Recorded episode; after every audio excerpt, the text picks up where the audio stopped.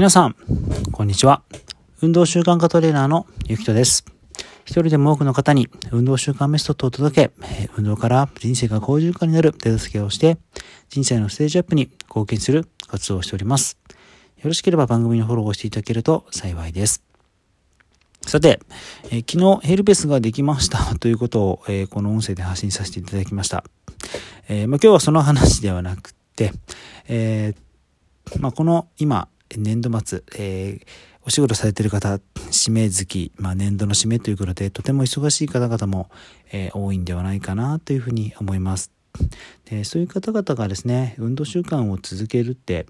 ぱりちょっと今の時期難しいなって思うかなと正直思っております。難しいなんて言葉使いたくないんですけども、やっぱり現実的にいろいろな問題がというところがあるかと思います。で、ちょっと昨日もお伝えしたんですけども、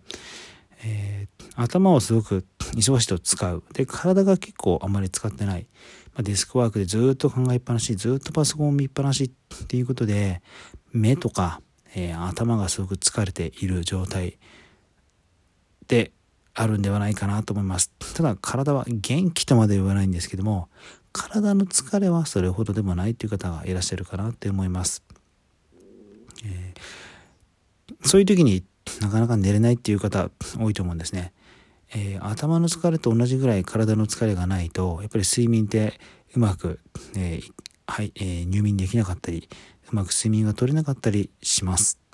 でまあ、そういう時には実際には少しでもいいので運動したりまあきつい距離じゃなくて構わないので軽いランニングを15分とかで結構なのでやると本当は全然違うようになるんですね。もちろんランニング中ってなかなか、えー、仕事のこと仕事ができたりしないのでもちろん走りながら仕事のことを考えることもあったりとか、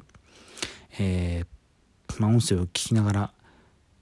まあ、危なくない程度に聞きながら、ねえー、音声学習もしている方もいらっしゃるかなというふうに思います。えー、僕も時々走ったりするんですけどもそういう時はあんまり音楽も聴かずに何も聴かずに えっ、と無音というかもう外の、えー、環境音だけなんですがそれで普通に走っていることが多いです。これ走りながら、えー、瞑想状態になるというか、まあ、いろんなことを考えるんですけども、まあ、考えては過ぎて考えては過ぎたという堂々巡りになってある意味もういろいろぐるぐるぐるぐる回っていく。でもなんかそれが心地よかったりするんですね。思考の整理整理っていうと変なんですけども、まあ、考えて消えて考えて消えていろいろあのシャボン玉のようにふっと吹いては払われて消えてっていうのが連続体のようになるのでちょっと僕はそれが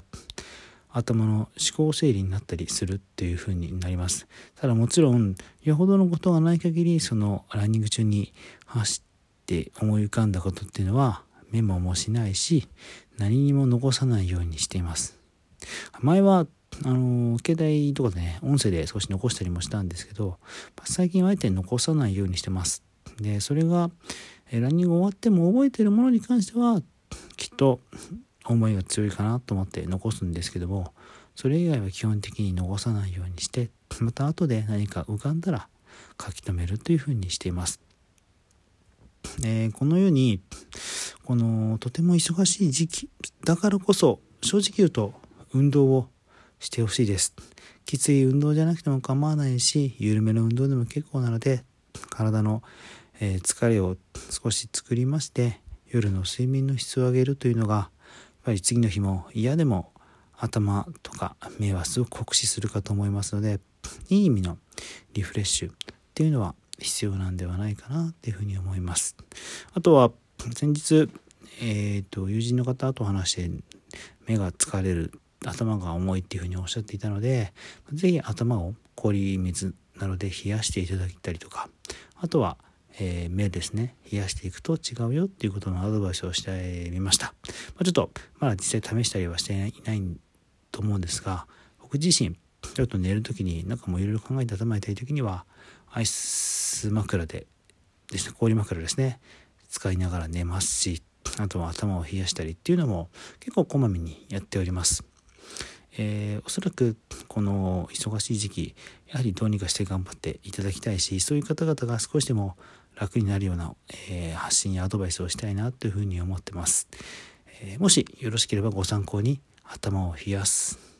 でしたり、ちょっと軽めの運動するということをやっていただいて、えこの忙しい時期をぜひぜひ乗り越えていただければと思います。